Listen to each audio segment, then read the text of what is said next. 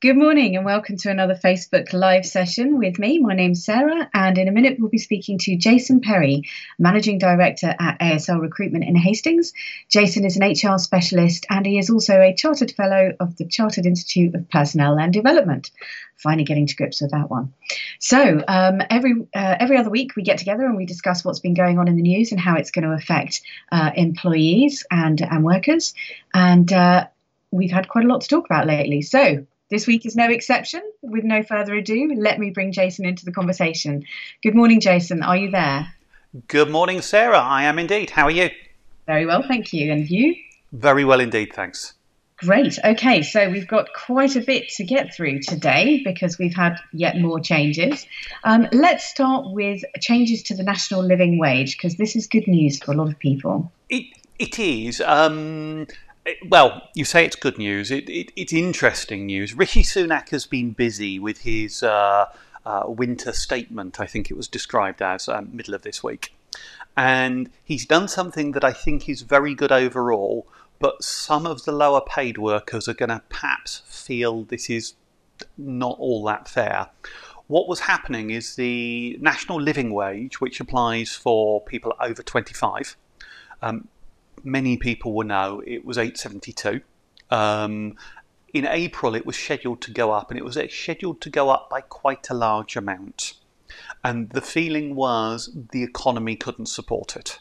We're at a point where many, many businesses are struggling, um, and it's really a question of how are we going to get through this period? And if we continued that high increase, would people actually be able to afford to pay for it? So what Rishi Sunak's done, two things. One, there is an increase. It's 2.2%, so it's about in line with inflation. So from April, the living wage will go up to 891.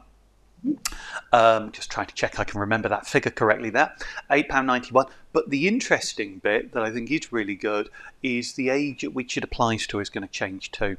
So it will now apply to people from the age of 23. So for you know, people in that two-year sector, just under 25, they're going to feel the benefit of that increase quite significantly this year.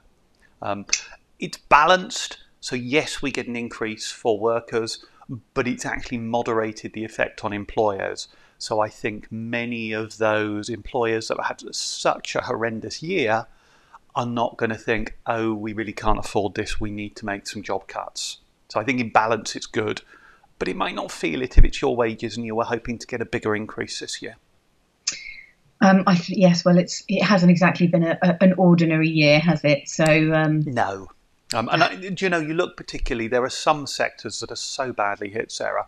Um, the hospitality sector is still desperately struggling.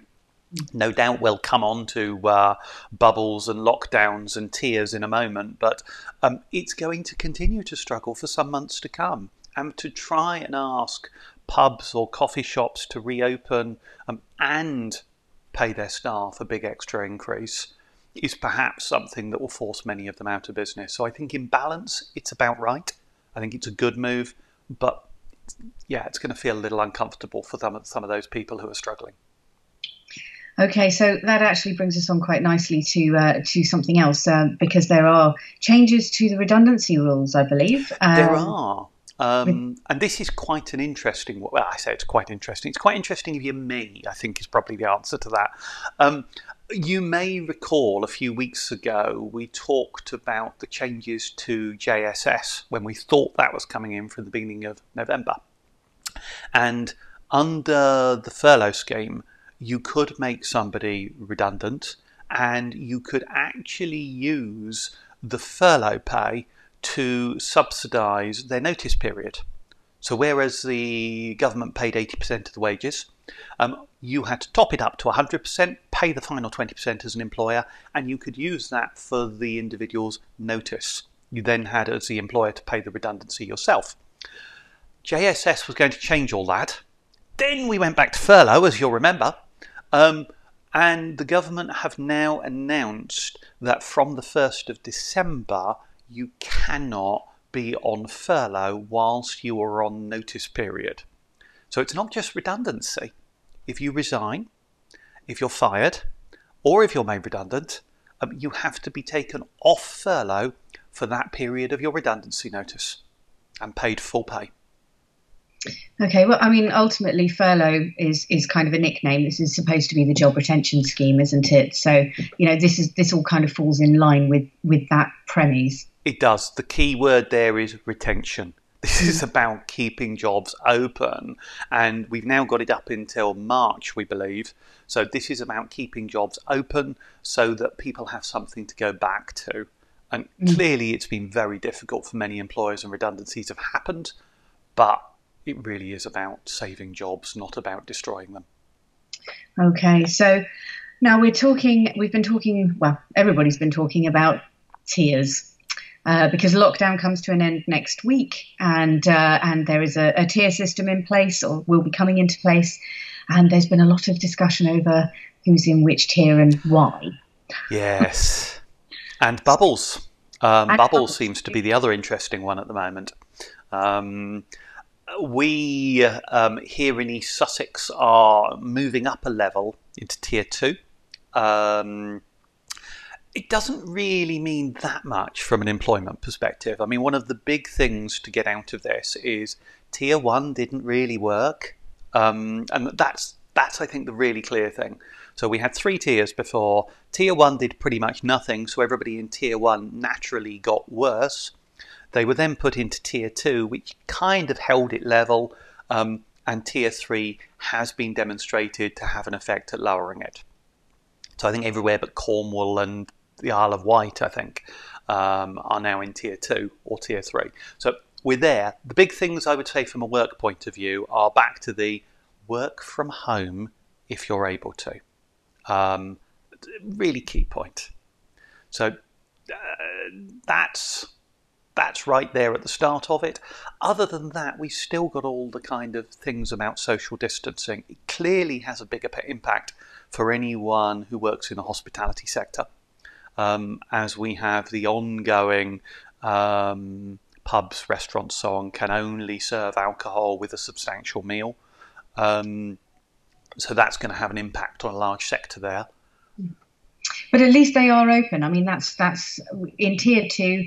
I mean, it, for me, it's quite surprising. London is tier two. Um, yes. Kent is tier three. Yes, um, it is.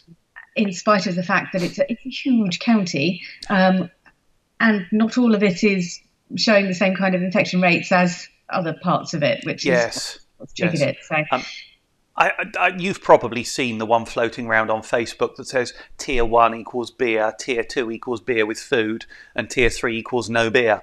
Yeah. Um, and uh, you know, it's a difficult setup for anyone who's affected by it. Um, Kent has a bit of a problem because of an area on the North Medway coast where rates are very high. But there's a village on the outskirts of Tunbridge Wells called Groombridge. I don't know if you're familiar with. Um, where the village actually straddles Kent and Sussex. And there is a pub at each end of the high street, one in East Sussex and one in Kent. Um, one of them has to be closed. And the people, I, I, think there's actually a river and a little bridge over the, the, the dividing line. But the people in Kent aren't allowed to cross the bridge and go into the pub. Uh, um, it sometimes feels a little bit crazy, mm. but I think the difficulty is, however you try and manage something like this, you have to have a set of rules, a principle, and they have to apply to everybody. And, you know, it's tough. Yes, particularly considering the distance between Groombridge and North Medway. yeah. Areas. Yeah. I mean, Tunbridge Wells is very, very low case numbers, I understand. Um, interestingly, I've been looking. Um, number of people will have the Zoe app, the King's College and Wellcome Foundation um, app. And if you look on there right now, certainly Rother and Hastings, which is where most of the people we're talking to, I guess, will be, really is escalating quite highly at the moment. I was genuinely surprised when I discovered the number of cases estimated in Rother is more than the number of estimated cases in Croydon, when you measure it in percentage terms. They measure it in number of people per million, and I think it's something like 569 per million um, whereas Croydon is only 560 per million. You'd think, and looking over the past few weeks, Croydon would be a place where there's a lot of COVID. But uh, you know, a rural area like Rother, on numbers terms, on percentage terms, seems to be matching it, and Hastings is pretty much the same. It's it's strange, isn't it? Because just a few weeks ago, uh, actually, there was a piece I think in the Hastings Observer talking about um, because because of the way public transport and stuff is is set up in Hastings, because various villages are quite disparate. Um, you've got um, fewer, you have fewer cases yeah. basically. People don't mix as much, and yet this now isn't bearing out at all, is it? You're right, but this actually comes back to the point that the government have been making this week, which tier one didn't do anything. And if you leave the virus, um, you know, with no action, it expands, it grows, and it may take longer to do so, um, but it's growing. There are cases there, and one of the things we've seen, um, and it really is in the last week or two, clients of ours are talking to us and saying, coming for advice and saying, we've now got somebody who is self isolating.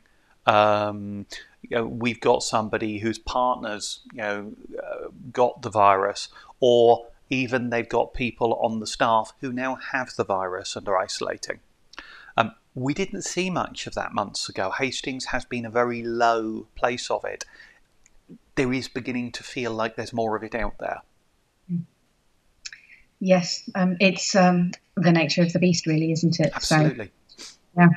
Okay. So, uh, so just to just to as a quick kind of roundup of that, um, the national living wage is going up. Not as much as they were hoping it was going to, but but it is going up. And the age at which you're you're eligible for it is actually coming down, which is great news, particularly as young people have been quite badly affected yes. um, by uh, by COVID and job losses and, and all the rest of it. So um, East Sussex is in tier two. Not really sure if that's actually a yay moment or not. I think the thing to add there, Sarah, is various places in tier two may end up in tier three. Um, the good news and the really good news, I know you always like ending on good news, is we have so much hope and optimism there on the vaccines. We now have three vaccines that look like they're coming out. Um, they're actually planning on starting vaccinating on the 7th of December. Mm. So it really is, uh, you know, a week away we're talking um, that we're actually going to start treating people. Um, the amount of doses we bought is huge. So between the three vaccines we have access to, by the time we get towards Easter, we should be at a large proportion of the population who want the vaccine able to access it. Yes, which is going to make a huge difference all the way around. Not only is it for business confidence, but also for the businesses that have had to close and, and hopefully will be allowed to open again. So, yes, fantastic. Um, you know, the light is at the end of the tunnel, as we say. Okay, so um, that's about all we have time for today, Jason. So I'm going to leave it on that positive note. Thank you to everybody who's joined us today. Um, if you have any questions at all regarding um, how you're being affected by the various changes, uh, do drop uh, ASL a line. You can get them at hastings at aslgroup.co.uk or give the team a call on 01424 452 999. In the meantime, thank you for joining us, and we will be back in two weeks' time with a roundup of uh, the latest things that are sure to happen in the next couple of weeks. So, Jason, thank you very much for your time, and we'll see you in a couple of weeks. Thanks, Sarah. Bye bye. Thank you then. Bye bye.